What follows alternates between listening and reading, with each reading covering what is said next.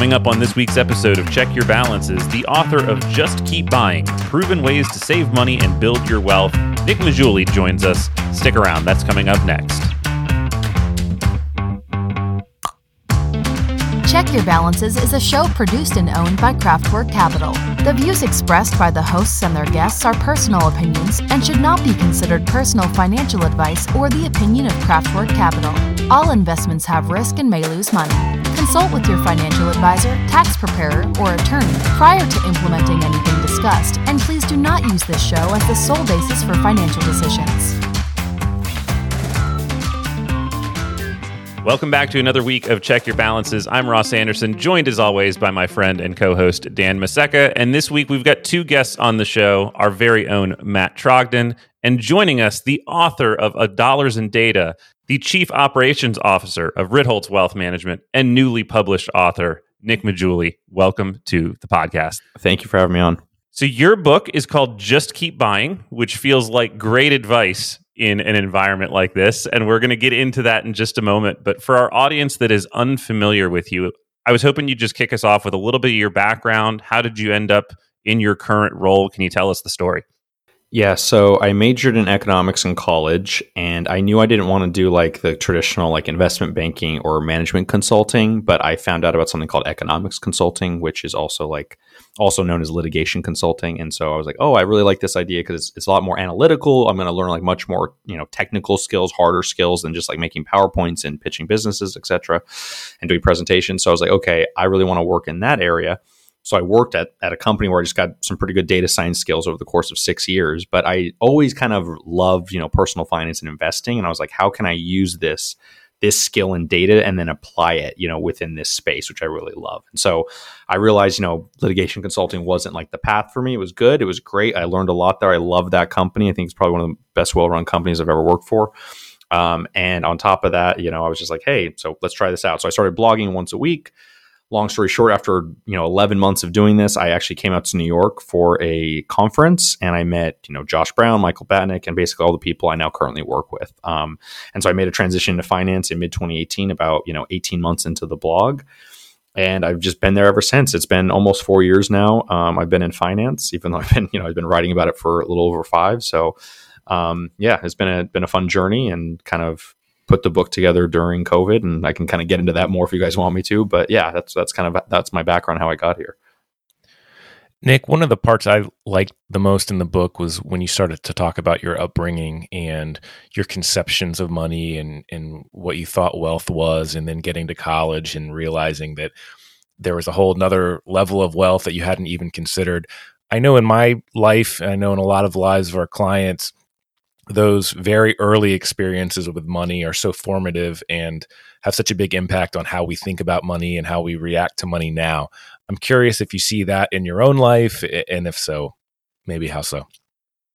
Oh, completely. Yeah, I think a lot of our money beliefs and the reason why we do things, it's because of things we saw growing up. For example, um, you know, the big thing I splurge on, everyone has their splurge. Some people have splurge on everything, but I, I just have my one splurge, which is like restaurants. And I live in New York City. So I'm, you know, I'm fine spending a lot of money on like restaurants and meals that people would say that's exorbitant how you spend that much money. But then I don't own a car. I've never owned a car. I'm 32 years old, never had to pay auto insurance. You know, I don't buy super expensive clothing, right? So I make up for in other places. But the one of the one of the weird examples of this, like, so I'll go and you know I'll spend seventy dollars on a nice ribeye, you know, a nice dry aged ribeye, like nothing. But then every time I'm at McDonald's, I always order off the dollar menu because like there's some weird thing when I was a little kid, like my my father would say, oh, we got to order off the dollar menu. Or my mother would say, you know, we don't have much money, got to order off the dollar menu. So I had to like, oh, get my McDouble or get my little, you know, chicken sandwich or whatever it is. And to this day, even though I can easily afford like a $6 sandwich, I still order off the dollar menu. And I, there's just weird, that's just a quick example of that. But you can see how that's like ingrained in you from something from a long time ago. And it's not about the money. It's just like there's something in where I feel like I, oh, I can't be spending this money on this stuff. So, um, yeah, I think it's true for a lot of people, and it's interesting. I think what you really need to do is kind of look inside yourself and why do I feel this way about money or this or that. Um, and a lot of times you can have false beliefs. Like this is something I haven't even talked about in any other podcast, but for a long time, I I had read some data about you know you know relationships break up because of money money is one of the biggest issues that cause breakups right and so for me i was like i want to earn a lot of money not because like i want to go spend a bunch of money and do all that but i, I just don't ever want that to be a problem in my relationship because i saw you know, when I was six years old, my parents got divorced. I later found out that, you know, they had some bankruptcy issues. There, money was not, I don't think it was the only factor, but I thought it was the biggest factor. I later found out that wasn't even the biggest factor. Like you're a kid, you don't know, you don't ask your parents, why did you, you know, you don't ask that type of stuff. It's very personal, right? And so it's one of those things where once you realize, like, hey, wh- why do I feel this way about money? You'll probably be able to trace it to something in your past. And so in my case, I thought like, oh, if I just make enough money, I don't want that to be the reason I ever ever have a relationship issue, you know? Yeah, I love that. I know for me, growing up, we always had the uh, generic brand cereal from the grocery store, and so mm-hmm. some of it tasted just like the the on brand stuff, and some of it was just terrible. But that is a, a, a money memory that I have that's sort of deeply ingrained. I, I will never buy generic brand cereal again. Um, so I love that you share. Yeah, that. It's like that meme. Oh, we have that at home. Like, hey, mom, I want this thing. Like, we have that at home, and then the version you have at home is the knockoff brand, right? Like, right. When I was little, my mom used to like. I always got Oreos, and my mom started buying the knockoffs, and I knew right away. I was like, this is not like I could tell. I was like, this isn't them. Like, you know, so. So one of the things that I found really interesting, and uh, I've experienced this with clients, and, and I think you brought it together pretty nicely in the book, is you know you've got one subset of the market that is like not saving enough. We've got people that are completely struggling to save, and the statistics on how many Americans can't put together a thousand bucks for an auto repair is just staggering. And then on the other hand, you've got people that are like over saving into their portfolios and overly resourced, but maybe never feel that way. Kind of bringing together what what Matt was talking about I think that's so much of our role as advisors. How do you see that playing out kind of from an operations perspective? Is it the data that you're sharing with advisors inside the company? I guess, how, how do you exert that influence of really seeing both sides of that landscape in, in a day to day role?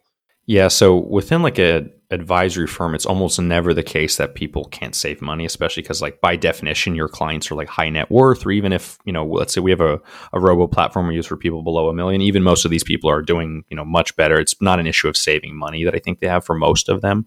There may be a few that are having those issues, but for the most part, it's the other problem. It's they have all this money. They've been so disciplined and great savers for so long. And now they have to, let's say they're in retirement, they have to flip the switch and go to spending. And it feels really weird for people to like spend your whole life. Like imagine you exercise every day and it was just something you have to do. And then one day say, you know what? You never have to exercise again. And it has nothing to do with your health. Imagine it didn't even affect your health. Imagine it's just some habit you had. I said, you never have to exercise. You would feel weird not exercising. And you'd be like, no, I need to do this. Like it's the same thing with saving money. And so I think people who are just really good savers and that's why they, you know, accumulated all these assets and they invested well and all that. Now they have to flip the switch, and I think it's really tough for a lot of people to do that. So that's just one thing to keep in mind. Um, the other thing is like, yeah, so roughly 40% of American households can't save money.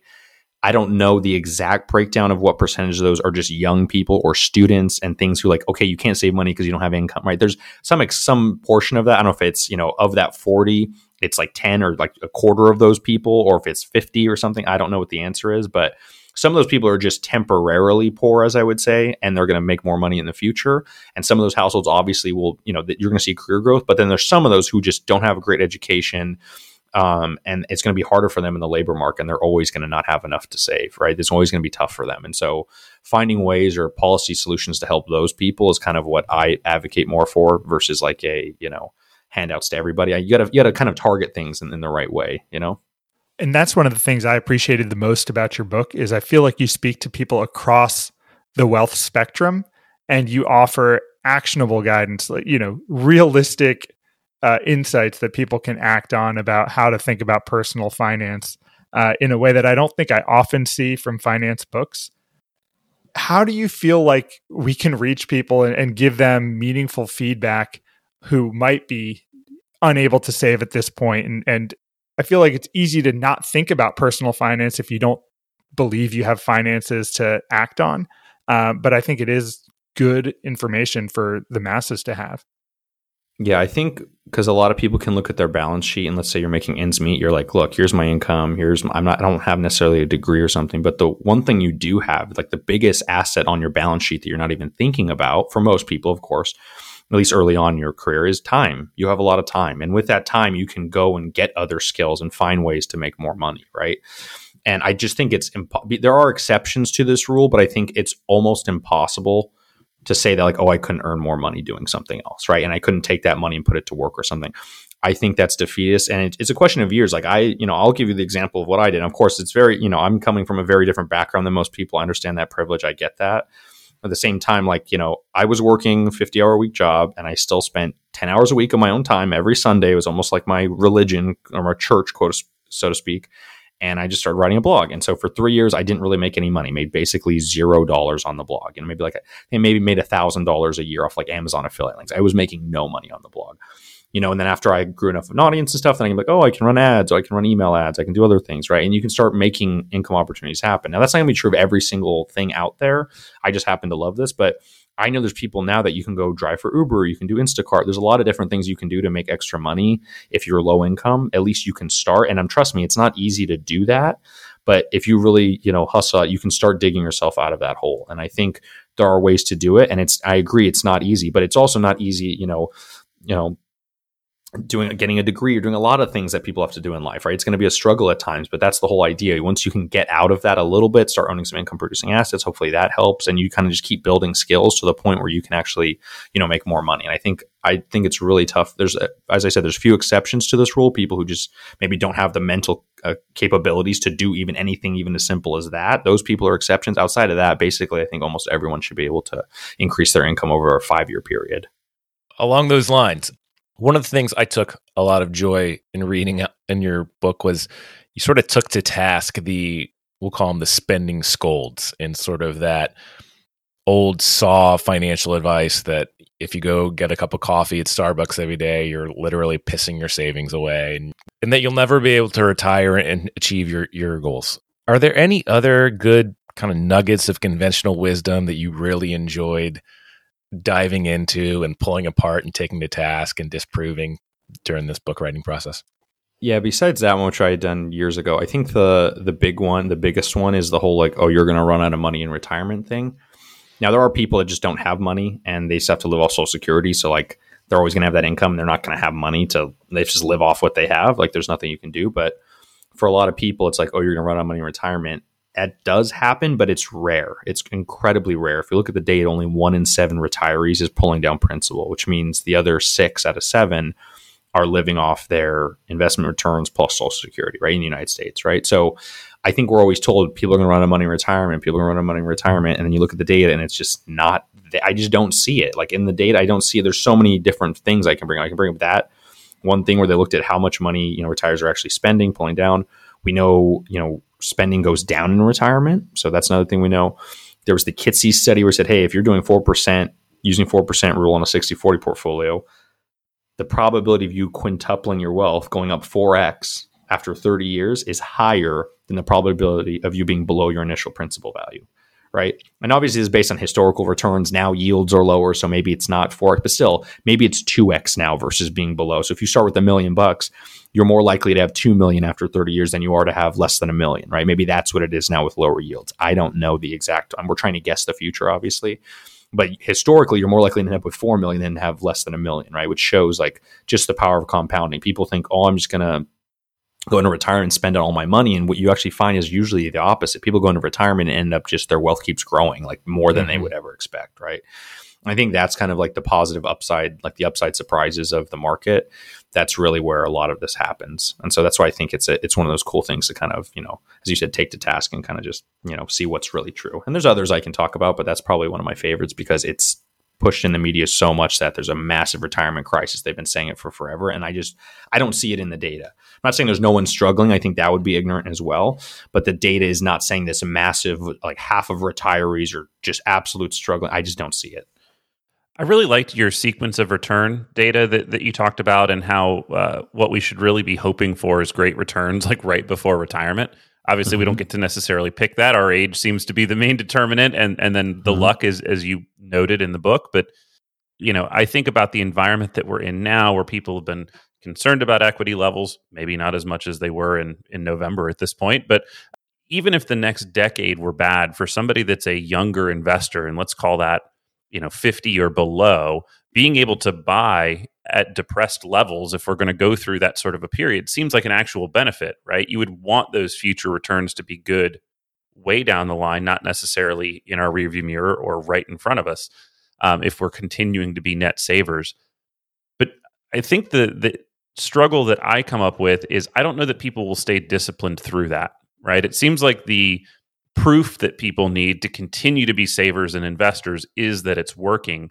And so that that's the piece where I guess I get kind of a little bit stuck there is how do you encourage people through those negative periods while understanding that as long as there's a good period in the future, they're going to be just fine. Um, and I was just curious if you had any thoughts on that, on on really how to push on the behavioral aspect of it rather than just the data side. So I guess my counter to someone who made that argument would be like, okay, what are you going to do instead? Are you just going to hold cash? Is that your solution? You know, in a world right now where we have eight percent inflation, do you want to take base? I'm not saying eight percent inflation is going to continue forever. I think that's ridiculous as well. Let's hope not. Let's just pretend the last year. Oh, hey, I think markets are going to be down. Okay, maybe you're right. Who knows? Could happen. Unlikely over a ten year period. Has happened. Will happen again for sure. So you're going to hold cash and just take an 8% haircut this year for sure. And then what, maybe a 4% haircut next year and a 4% after that and a 2%. I don't know the exact, I'm just making numbers up, but you get my point. Like, what are your options, right? If it's just like sit in cash, you're like, oh, I'll own, you're like, you know what, maybe I won't buy stocks, but I'll buy real estate. That's fine. I don't have any, remember, I don't, in my book, I never say you have to own stocks. I do think owning equities is a prudent thing, but I don't, I never say you have to have at least, you know, half your, you know, risk assets in stocks. I don't think that's true. I don't think there, I don't think anyone can know the the optimal solution for the future. Like, what's the best? Should I have this much stocks, this much international, this much REITs or real estate or farmland? No one knows, and I can't give you the answer either. And I wish I could, but I can't. Right? If I knew that, I would probably keep it private and just lever up. And you know, I would like, why would I tell someone? Like, no one knows that. So the main takeaway is there's a lot of ways to get rich. And so it's like, okay, if you're worried about stocks, then maybe own a little bit less of them and put that money into something else that you think is more promising. And like no one can know, but I think you should be diversified. And you should be diversified within an asset class and across asset classes. Those are the only two points I think I make in the book and I'm pretty strong about because you're right. Like, what if the the next 10 years could suck, right? And it's going to be terrible, like, oh, be putting money into US stocks and they're not going anywhere. That could happen. It's happened before, right? I think the path matters a lot too. If we're on a slow downward decline over 10 years, that is really, really terrible. And we've never had that happen in the US. Even oh, 2000, 2009, you know, we saw this decline because after you know dot com bubble came down 2000, so three years, pretty bad, not a, not a great um, not a great look. But then from 03 to 07, we kind of went up. So you have hope, right? You have hope in between. So I think the journey matters a lot. And like the worst 10 year period I've seen for a stock market is like um, Spain 73 to 83 because it was like a six year decline. Then it was like a one year up and then it went down even more. So it was like there was this little moment of hope and then it was gone again, right? So it's one of those things, and those are very rare. Most of the time, even when you have you know a bad decade, it's like there's moments of hope where you can kind of get out of that you know bad mindset. And I don't. I'm not saying I don't know what the U.S. is going to do. Of course, we could have a decade like that, and that would be horrific because it would be worse than almost anything we've experienced thus far, mentally at least. So, um, besides maybe the Great Depression. So yeah, that's what I'd say to people. It's just like, what else are you going to do, and why is that better? And if you think like, oh, I'm not going to own U.S. stocks, I'm going to buy real estate instead. Okay, do that. There's nothing wrong with that. I actually don't disagree with that. You know, it's a question of like, what do you feel comfortable doing? And so, but if you're like, oh, I'm going to hold cash, it's like, why would you do that? That's, you know, that's almost guaranteed to lose money in the next 10 years versus stocks. It's, you know, statistically, you're probably going to do okay over the next decade. Yeah, and and I do love that you give many examples of income producing assets, um, and and you know what Warren Buffett would call productive assets is kind of the term we've always used on our show, but but I, I think they're the exact same thing. What is going to produce cash flow and and ultimately profits moving forward, whether that's private business, whether that's ownership assets in real estate. Um, I've never been a huge residential real estate guy, but I do like REITs quite a bit more than that. Um, and maybe that's just my own colored experience with owning homes and uh, basically taking a bath on them. Um, but uh, so, in any case, I really appreciate that about the book that you give multiple paths towards things that you could own that will produce income. And I think that was a great uh, way to share that. Appreciate that. Thank you. So, you've been blogging pretty consistently for about five years now. Mm-hmm. The landscape of finance has changed dramatically over that period of time. Is there anything you've noticed as far as a shift in the types of topics you're covering or the feedback you're hearing from your readers on the themes that are most important to them? So I gen I do once in a while like ask readers what type of things they want to hear me write about and sometimes I'll do that, but a lot of times I just kind of follow what I think is interesting because certain things that might be interesting now may not be. So I've written about meme stocks like maybe two times, you know, because people have talked about it. So I've written about it maybe a couple of times, but it's not something I focus a lot on and things like that because I'm trying to write content. ideally that's like as evergreen as I can make it, like where you can come back five years later and read it and like, wow, this is still relevant. And of course, there's going to be weeks where I don't do that, where I talk about a specific event that led to an idea. But even within that, I'm trying to make everything like as useful as possible for as long as possible. So that's kind of my goal with writing, just in general, because like, you know, what's the big takeaway here? Like in every sort of deep dive I do, like there's always some sort of takeaway I want you to have that you can use, you know, in, in your future financial decisions or just maybe your life if it's not about finance necessarily. So that's what I would say to that.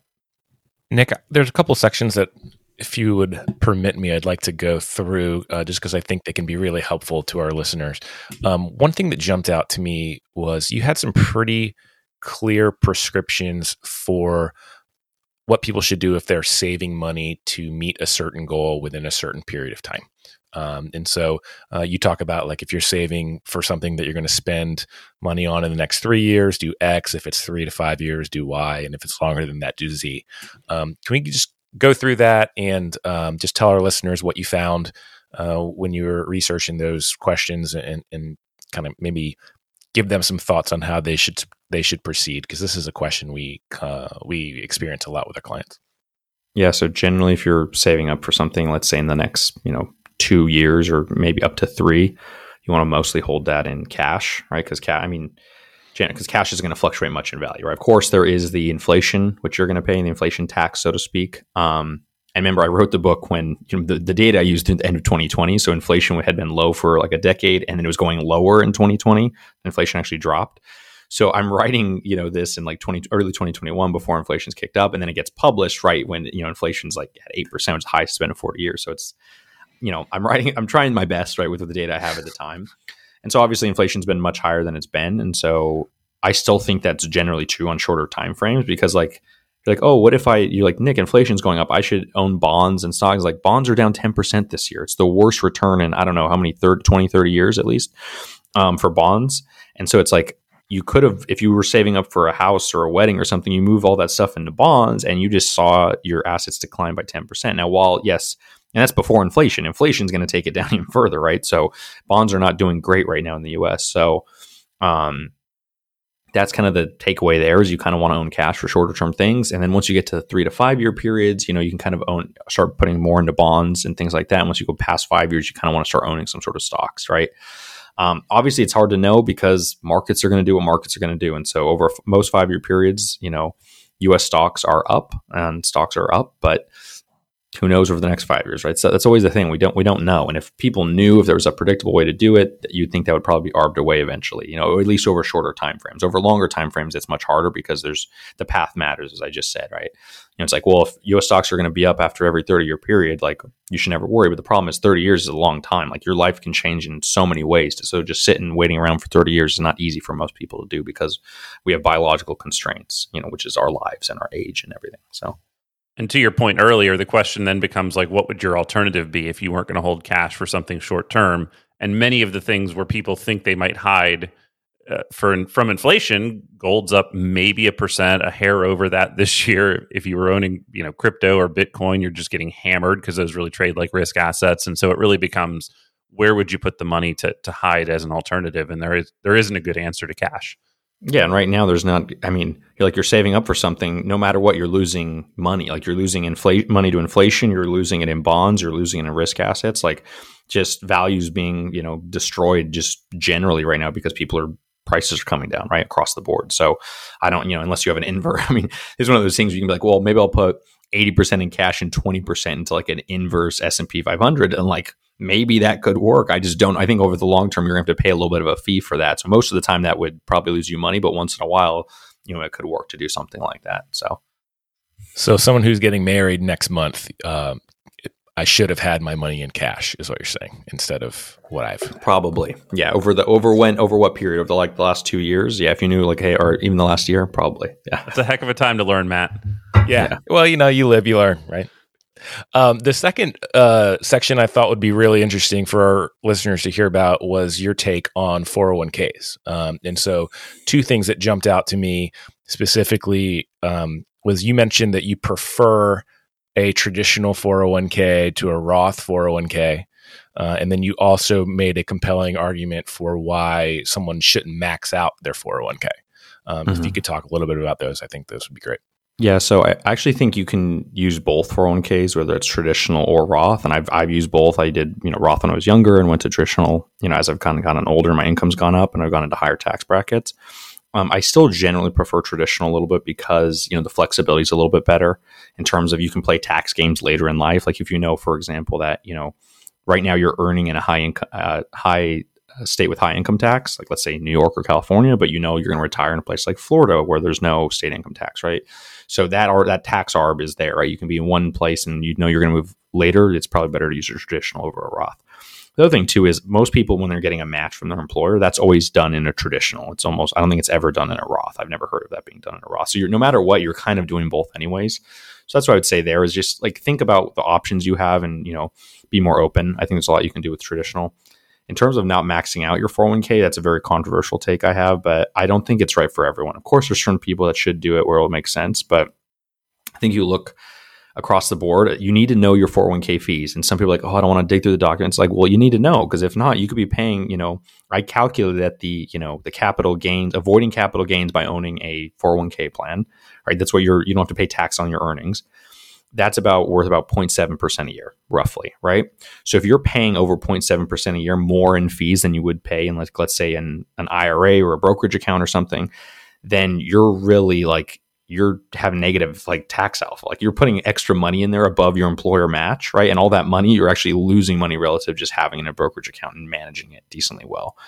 You know, one of the things I didn't even talk about in the book, which I now kind of kind of wish I had, but it, it would have made it more complex, is like, you know, you can pull out as a single individual in retirement or whatever, or not even retirement any year, you can pull out like forty thousand dollars a year, and you're uh, if it's only capital gains, you have no other income. You're just getting paid dividends, you're selling, you know, your capital gains on, on your portfolio. You can pull out forty grand a year, tax free, zero tax. It's crazy, but if you include the standard deductions, like fifty grand, you have you and a let's say you have a spouse that's now a hundred grand a year, two people. You can pull out a hundred grand a year tax free. And like once you include that calculus, now the 401k looks much, much worse, right? Because imagine you can take all that money, you do to your match, right? Your employer match, everything above the match you just put into a brokerage account and then one day you're just living off of that stuff you don't even need to touch your 401k you're gonna have to you're gonna be forced to do it because of rmds and stuff like that or um, required minimum distributions where the government basically forces you to take the money out so they can collect some taxes besides things like that you know i I don't see the point in uh, in doing the 401k above the employer match because I just think there's and especially if you don't know the fees you're getting paid. If you have a really good 401k, okay, it can make sense. If you know you're in,